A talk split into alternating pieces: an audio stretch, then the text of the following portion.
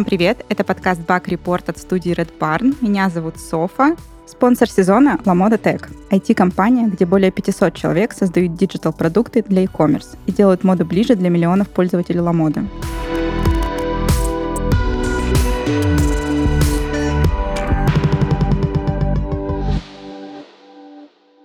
Я знаю, что сейчас вы немножко в шоке, потому что не слышите голос Софы, но сегодня у нас необычный выпуск. Софа у нас в гостях.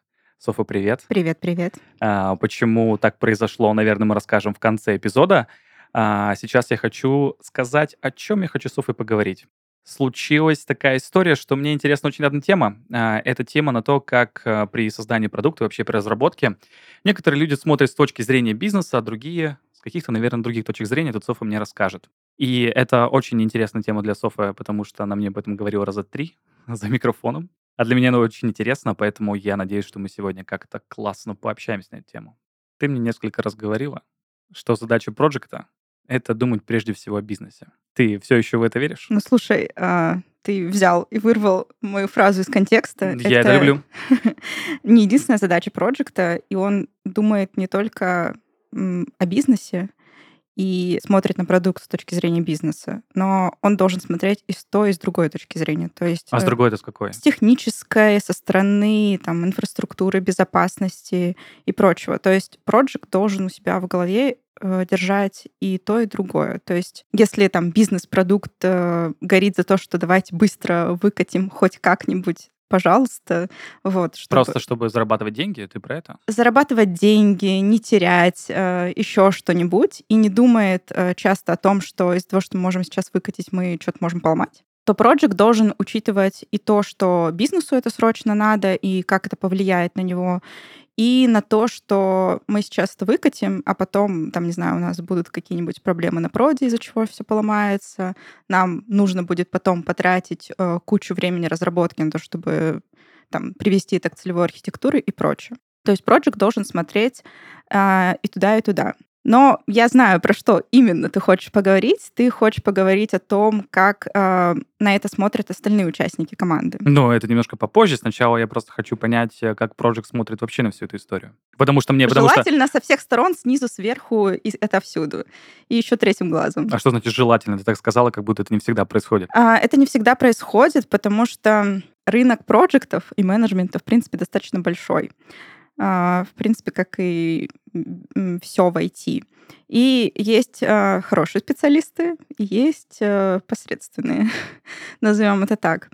И вот хороший специалист, он должен смотреть на это все со всех сторон. А, но часто менеджеры, они смотрят либо с точки зрения бизнеса, вот. Либо если это ребята, которые вышли из э, технических специальностей, они больше смотрят с точки зрения там, технологий, безопасности, инфраструктуры и прочего. А вот тут надо научиться, что если ты там приходишь а, с какой-то бизнесовой историей, с продуктовой, тебе нужно научиться погружаться в технические вещи. И точно так же тебе, если ты из технической части вышел, нужно учиться смотреть на это с бизнесовой точки зрения. Mm. Я думал, что ты ответишь по-другому. Я думал, что ты скажешь, что э, все смотрят с точки зрения разработки, но как раз-таки на бизнес, в принципе, не обращают внимания. Оказывается, дело немножко в другом. Mm. Просто искать баланс. По-разному, да. Просто э, еще история такая, что проект это очень э, размытая история, uh-huh. что, чем он должен заниматься. То есть э, очень постоянная история про то, что путают проектов и продуктов. Я думаю, даже сами проекты и продукты до конца не понимают иногда, чем именно они занимаются, и там очень сильно мешаются должностные обязанности и чем кто должен заниматься. Вот, поэтому э, в проект менеджменте много ребят, которые пришли из бизнеса, с продуктовых каких-то ролей, и те, кто пришли с технических ролей. Ну, очень редко ребят прям начинают чисто с менеджмента. Слушай, но ведь проекты все равно это какая-то прослойка между руководящим составом и продуктом, и, собственно, самими исполнителями, разработчиками. Да, все так. Я поэтому мне и казалось, что, в принципе, это роль проекта смотреть именно с бизнесовой точки зрения, чтобы как-то осаживать, скажем так. Ну, это верно? Или это должен делать кто-то другой человек? Это должны не проекты смотреть Нет. с точки зрения бизнеса? Погоди, а, ну, проекты общаются не только с командой, они общаются с тем же бизнесом. Ну, естественно. И вот тут вот они должны бизнес осаживать с точки зрения технической, а технических ребят должны осаживать с точки зрения бизнесовой. А это норм вообще переключаться? А что делать-то? Делать можно все, что угодно. Я же спрашиваю, норм это или не норм, потому что я понимаю, что это как будто бы абсолютно две разные я не знаю, два разных мышления, как что объяснять. Да, все так и есть. А, но ты знаешь, сейчас все приходит к тому, что бизнес очень сильно интегрируется в разработку, и очень часто там бизнесовые ребята общаются напрямую с техническими ребятами. Вот, поэтому это идет не сейчас такая интеграция, что бизнесовые ребята тоже начинают разбираться, что с точки зрения технологий надо делать, где там что-то заложить и так далее. И технические ребята начинают тоже смотреть в сторону того, что а для чего мы это делаем? То есть не просто история, что надо там задачу запилить, код написать, а как это поможет продукту, как это поможет бизнесу. Uh-huh. То есть вот эта история сейчас идет. Но да, когда ты общаешься с кем-то, ну, чуть повыше, чем продукт-менеджеры, там, бизнес-аналитики и так далее, вот чисто с бизнес-заказчиками, ты, да, осаживаешь их с точки зрения технических каких-то вещей, технических ограничений. Иногда приходится общаться с ребятами, которые, ну, сильно погружены э, там, в технические вещи, ну, прям очень-очень так, низкоуровневые. И им иногда тоже приходится объяснять, а для чего мы это все делаем, почему это нужно делать так, почему сейчас нужно не извращаться, не придумывать какое-то потрясающее технически красивое решение, почему на это сейчас не надо тратить время, почему нужно сделать вот быстро и, возможно, как плохо. Же, как же фигово, наверное, твою аргументацию воспринимают? Почему? Ну, не знаю. Просто есть такое ощущение, знаешь, ты так выразилась, что их потрясающее, великолепное, офигенно техническое решение пока что не нужно. Как минимум пока что. Как ну, максимум вообще. С этим надо жить. Ну, ко мне реально иногда приходят а, аналитики, разработчики и говорят, слушай, а когда мы уже начнем делать нормально? Ну вот ко мне недавно приходила моя аналитик, я ее прекрасно понимаю, потому что она говорит, Сонь, типа, все очень здорово, мы там, типа, помогаем бизнесу, а когда мы начнем делать, типа, хорошо? Ну, я про это и говорю, что вот, как будто бы, да. знаешь, все хотят сделать офигенный продукт, типа, внутри. Ну, слушай, что такое офигенный продукт, если ты не покрываешь бизнес-задачи? Короче, есть, да, вот эта вот история про то, что там, технические ребята, они хотят э, делать что-то там стройное, красиво, архитектурно, правильное все. А, целевое, не костыли, естественно. Uh-huh. Но часто, да, бизнес к этому прибегает. А, но тут уже должна быть история на уровне типа компании, что мы там сейчас так делаем, но мы прям осознанно говорим себе, что там через месяц мы возвращаемся к этому и тратим, там, не знаю, два спринта на то, чтобы это исправить.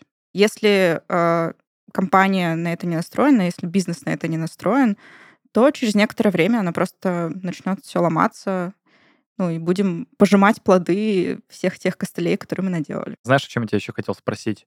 А, такой небольшой шаг назад в сторону этого баланса. А, у тебя же не сразу это было? Или это было сразу понимание, что нужно смотреть и на эту точку зрения, и на эту точку зрения? Вообще не сразу. То есть я-то пришла из программистов э, в project management.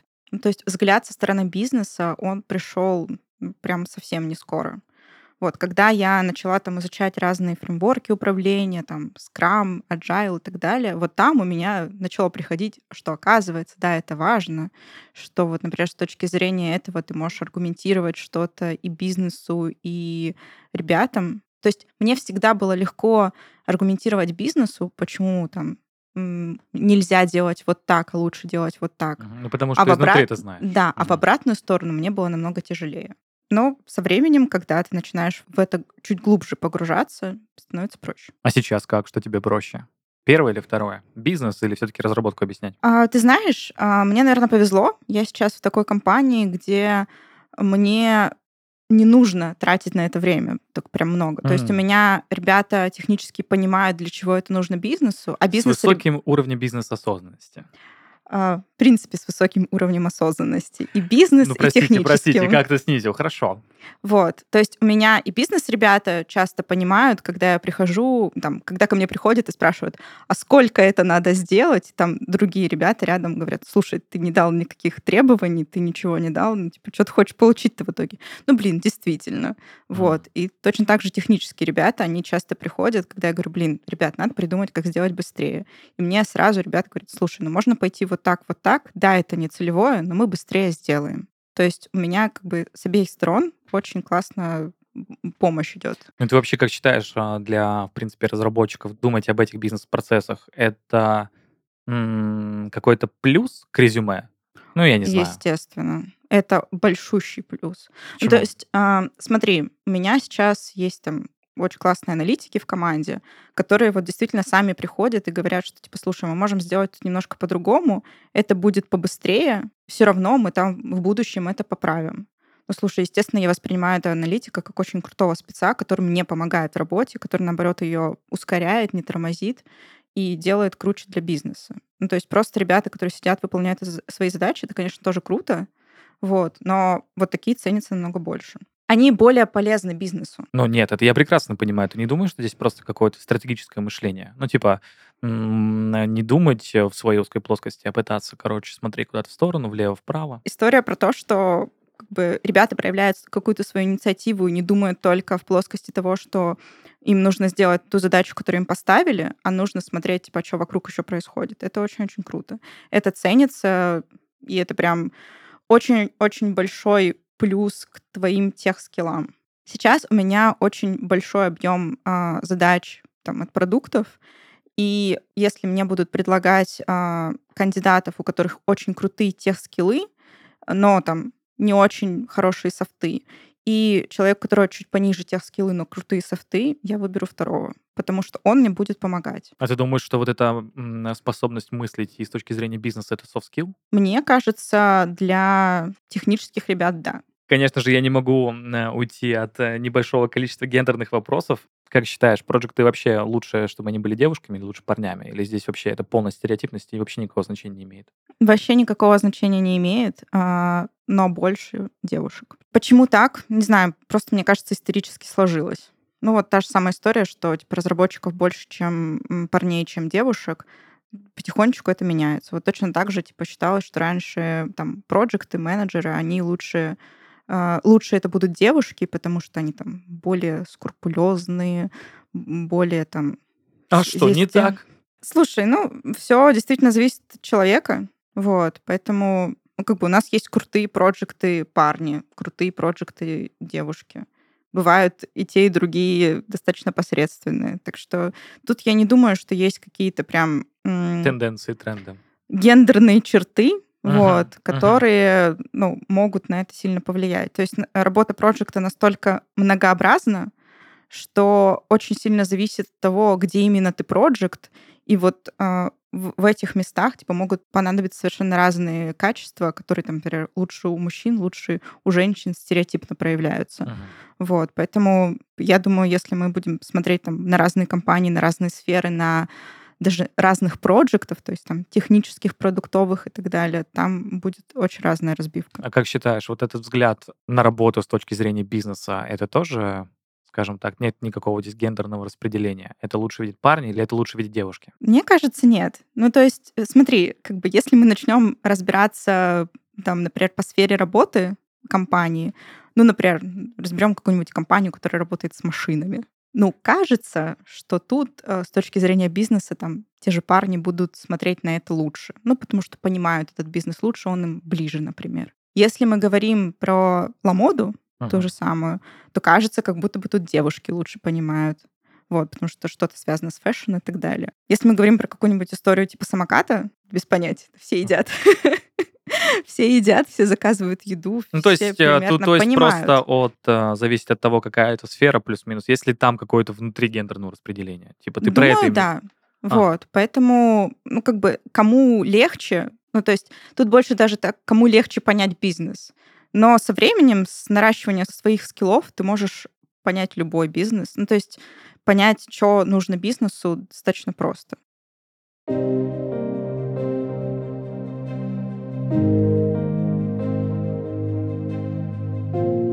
Мода ассоциируется у нас с роскошными нарядами, дорогими показами и глянцевыми журналами. Однако сегодня fashion-индустрия — это не только про одежду, но и про технологии.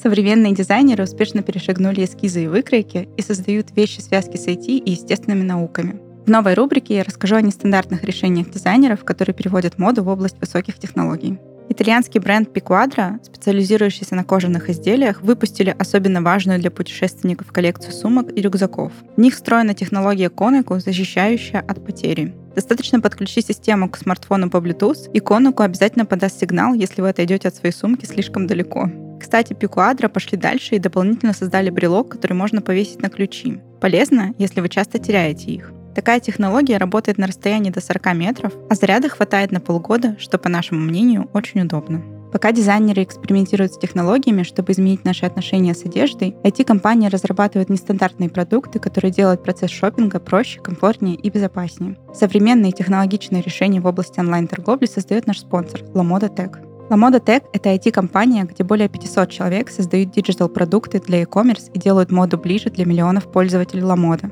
Здесь разрабатывают веб-сервисы и мобильные приложения для iOS и Android, автоматизируют операционные процессы и используют data-driven подход для принятия ключевых бизнес-решений. В LaModa Tech активно развивают продуктовую культуру и ориентируются на ключевой принцип – думай о клиенте.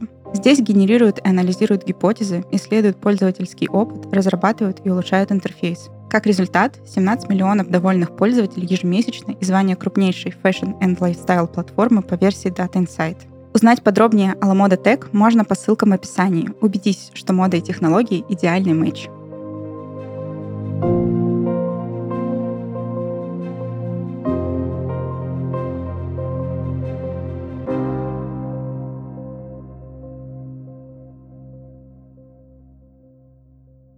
Слушай, как считаешь, это правда, что вот эту сторону бизнеса, а, для них не существует кода, и код вообще никого не интересует? Всем все равно на то, как ты сделал это решение, главное, чтобы ты сделал это решение. А, на достаточно высоком уровне, да. Думаю, как бы C-level вообще все равно, как вы это делаете. Какие у вас там языки используются? Сколько там у вас, типа, БДшек, э, этих хранилищ и так далее?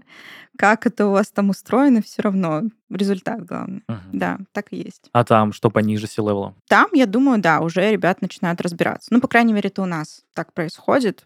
Думаю, где компании намного крупнее, там намного больше структура, ну, как бы до определенного уровня людям более-менее все равно, как это все устроено. Я правильно понимаю, что чем выше, тем, в принципе, код и не имеет значения? Да тут, знаешь, не про то, что вот они все такие, и они хотят об этом думать. Нет, у них просто, не- нет времени. нет времени Нет об этом времени, я это думать. понимаю. У них как бы совершенно другого уровня проблемы. И типа задумываться о том, как именно там что делается, да все равно. А как думаешь, как вообще оценивать, э, я не знаю, работу разработчиков? Потому что я, я в это не погружен, ты прекрасно сама знаешь. Знаешь, есть такой стереотип, что а, разработчик должен рассказывать, сколько строчек кода он написал. Ну, образно. Я это прекрасно понимаю, что это полная фигня, да? А, и по сути ли должны ли все отчеты быть просто в форме «мы решили эту проблему» или «мы не решили эту проблему»? Ты знаешь, наверное, да, но как бы я думаю, он должен быть немного подробнее, не просто типа решили, не решили, за сколько решили, там, сколько понадобилось там, времени на то, чтобы там исправить, что-то найти и так далее, насколько качественно выпустились в этот раз и так далее. То есть я думаю, показателей много, но типа это явно не то, типа, сколько строчек кода ты написал, как, э, там, не знаю, быстро у тебя прошло ревью. Наверное, как показатель разработчика отдельного, да, может быть. Но как команда разработки, нет. Больше типа как быстро, как качественно, то есть сколько там проблем нашлось после этого. Ты имеешь в виду просто оценку команд, а не оценку какого-то одного человека? Да. Про оценку человека можем, конечно, с тобой обсуждать, но это такое легкое минное поле. Почему? Потому что все упирается на самом деле в цифры, в какую-то такую слежку, скажем так, за каждым специалистом. И оно не нужно до определенного момента времени. То есть вот эта вот история, мне часто ребята на собесах спрашивают, у вас есть что-то вроде там трекинга за человеком, вы отслеживаете, Ага. сколько он отработал и так далее. Я всегда на это отвечаю, слушай, если ты хорошо работаешь, никто этим заниматься не будет. Ну, потому что это действительно очень много времени тратится на то, чтобы отследить, Ну, чтобы как что проверить. и сделал человек, да. Ага. Вот. Поэтому если человек работает хорошо, к его работе нету никаких претензий, ну там, окей, он может не попадать в оценку, там в его работе могут быть баги. Но если это на каком-то приемлемом уровне, а, типа никто не будет там следить, сколько он времени на рабочем месте провел. Потому что, ну, достаточно заметно, хорошо работает человек или нет. А если вот начинаются косяки, и косяки такие прям, ну, не один раз, потому что у него там, типа, плохое самочувствие было, а прям вот с какой-то периодичностью. Мгм. Типа паттерн какой-то И постоянный. начинает, тогда начинается история про то, что ты отслеживаешь, что он делает, ты отслеживаешь, где он что отписал, ты просишь его более четко фиксировать какие-то вещи, которые он делал. Ну, тогда начинается вот эта история. Но она также может прекратиться. Слушай, пока что все логично. Я тут минного поля вообще не наблюдаю. Да, но просто часто э, компании хотят прям следить за людьми. Ну, а, типа, что просто вводят эту практику постоянно. Ну, да, типа для да, всех. Да. Вне зависимости от того, насколько квалифицированный офигенный чувак. Угу. Это плохой путь? Да, это на самом деле отпугивает людей. Ну, Но то есть я, это, име... это можно я сейчас сделать, думал, я но... сейчас думал, ты мне скажешь с точки зрения бизнеса про это. С точки зрения бизнеса тоже эта история про то, что ну, тратится чей-то ресурс на то, чтобы это все построить. В любом случае. Вот эту вот систему отслеживания и так далее. Ее можно потратить на что-то более приятное. Вот. Но когда бизнес заходит в какой-то кризис и пытается найти, блин, а где же вот эти проблемы, очень часто начинается вот эта история, типа, это вот разработчики не дорабатывают, надо все следить. Это, наверное, второй шаг после обрезать весь маркетинг. Да, сначала мы обрезаем весь маркетинг, потом начинаем... А, не, потом, колл-центр еще должны обрубить. Нет, сначала колл-центр, потом маркетинг, а потом смотрим, блин, кажется, разработчики ничего не делают и получают большие зарплаты. Давайте следить за ними. Нет, просто это действительно просто один из первых шагов в кризис, потому что я вообще без понятия. Это, знаешь, такая история... Просто для меня это как будто, знаешь, типа каста неприкосновенных, типа пусть они работают. Пусть, пусть только делают свою да, работу. Да ну слушай, у всех же возникают вопросы, что типа, блин, сидит чувак, получает здоровенную зарплату, а кажется, не дорабатывает. Вот я сижу, типа, там 8 часов хреначу, а вот он наверняка 3 часа в день, потому что все мы знаем, что удаленщики работают 3-4 часа в день. Вот что-то там наделал, сказал, что код написал, вот, получил за это кучу денег, явно что-то не так. Ну, блин, знаешь, мне просто кажется, что если есть такая повсеместная система проверки, э, нужно примерно столько же сотрудников, чтобы оценить то, что делают другие Не, ну, сотрудники. Слушай, помнишь, была в прошлом году история про то, что Xolo или какая-то такая компания, она э, запустила И, свои системы, чтобы они проанализировали а, активность людей. Ну, вот. Что-то припоминаю. Это там, где потом со скандалом, типа, э, там, да, и они, основатель типа... матерился всеми возможными и невозможными фразами. Не знаю, что он там делал, но я знаю, что он уволил 30% сотрудников. Мне периодически в LinkedIn появляется история, что они ищут там себе какой-то проект или руководителя. Такая, нет, ребят, спасибо. Ну, после такого туда никто не пойдет. Вот. Ну, короче, да, они там уволили 30% сотрудников или что-то такое по активности там в сервисах своих там кто насколько часто там смотрел там какие-то страницы с техническим заданием, кто там типа что-то комментировал и так далее. Вот те ребята, которые это часто делали, они классные. Всем остальным типа пришло сообщение, что мы проанализировали, что вы не очень эффективны. Всего доброго. Ну, просто мне кажется, что чем более, ну, не знаю, насчет крупной, не крупной здесь я не уверен, но чем более осознаннее компания, у нее как-то посильнее корпоративная культура, тем меньше вот таких вот этапов проверки.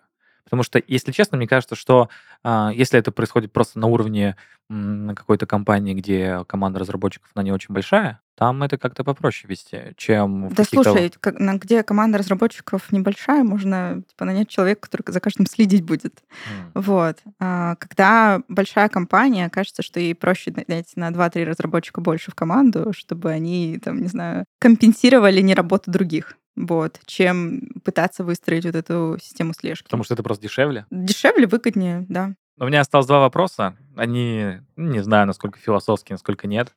Первый. А, кто такой плохой проект менеджер Слушай, вот эта история про кто такой хороший проект менеджер кто такой плохой проект менеджер она для меня достаточно тяжелая, потому что у меня синдром самозванца на таком высоком уровне, ага. что когда меня спрашивают, что типа, а что должен уметь проект менеджер у меня включается паника, и такая, блин, сейчас мне задали этот вопрос, я не смогу на него ответить, и все поймут, что я не настоящий проект менеджер Так, так и будет. В моей голове типа просто такая пустота, что я такая, а, кто такой проект менеджер а, а кто это? Я не знаю таких людей и так далее. Поэтому мне прям реально тяжко отвечать на этот вопрос. Ну, слушай, ты уже частично на него ответил. Ты сказала, что хороший проект менеджер должен думать э, об обеих сторонах как минимум, если не от третьего, четвертого, ну, пятого, десятого. это прям кусочек, кусочек ну, давай работы. попробуем этого слона по кускам съесть. Хорошо, первый мы указали. Что может быть еще? Ну, я предполагаю, что это нормальная экологичная просто коммуникация, потому что без этого никак вообще. Да, естественно. Потому что для проекта, мне кажется, это hard skill скорее, чем soft skill. И вот этим все грешат,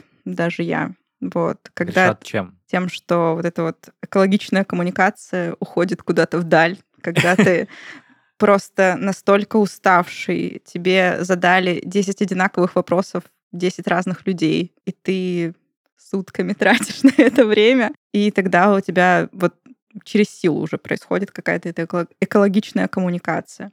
Но да, она должна быть, должна быть вот эта вот история про терпение и сдержанность, потому что, ну, как бы от того, что ты там плохо поговорил с бизнесом, потом также плохо пришел, поговорил с разработчиком, ну, ты не молодец в этом явно будет, потому что ты не должен, ты вот должен, а, например, тех же разработчиков держать вдалеке от там токсичного бизнеса, если он есть. А если ты это все переносишь обратно, то это типа очень плохая история. Поэтому эта история про вот ты должен уметь быстро переключиться с того, что у тебя сейчас был какой-то тяжелый, сложный диалог, на то, чтобы мило, приятно общаться со своими ребятами, со своей командой. И наоборот, то, что мило с ними пообщался, дальше тебе нужно жестко идти общаться там с кем-то другим, продавить свою точку зрения. Тебе вообще нормально э, менять вот этот подход к коммуникации? Тяжело, но к этому привыкаешь, что тебе ну, нужно вот так общаться. Ну, то есть проектам все равно нужно думать об этом, что рано или поздно им придется такие переключения делать постоянно да. в течение одного дня. Да. Ну, то есть иллюзия о том, что там в твоей компании все будут добро и мило общаться, потому что вы все делаете одно дело, ну, это реально иллюзии. Потому что у каждого там отдела есть свои интересы, и вы часто будете встречаться, несмотря на то, что вы там все работаете для того, чтобы продукт жил, вы будете соперничать в каких-то моментах. Поэтому да, нужно быть готовым к тому, что придется переключаться с этой историей. Но этому учишься. Угу. Главное, чтобы у вас между встречами было пять минут выдохнуть, порать подушку, пообнимать животных, и дальше можно работать. А что насчет просто м- разбираться в каких-то технических вещах? Это скорее дополнительный плюс или это вообще не обязательно? Слушай, ну на каком-то уровне желательно, чтобы это было. Это очень поможет тебя и очень прокачает. То есть, если ты джун, ну, естественно, тебя это никто требовать не будет. Там middle плюс, ну, пожалуйста, уже хотя бы понимай, на каком стеке работает твоя команда, там, в чем отличие, когда что лучше использовать. Верхнеуровнево, да, но верхнеуровнево это несложно разобраться. Когда ты постоянно в этом варишься, хочешь не хочешь, ты в этом разбираешься. Можешь просто сказать со своей стороны, что тебе кажется вот э, в project менеджменте, даже если ты не знаешь, что это такое, очень важным. Уметь построить э, в голове вот эту вот историю про зависимости там задач друг от друга, как, что, в какой момент лучше сделать, чтобы никто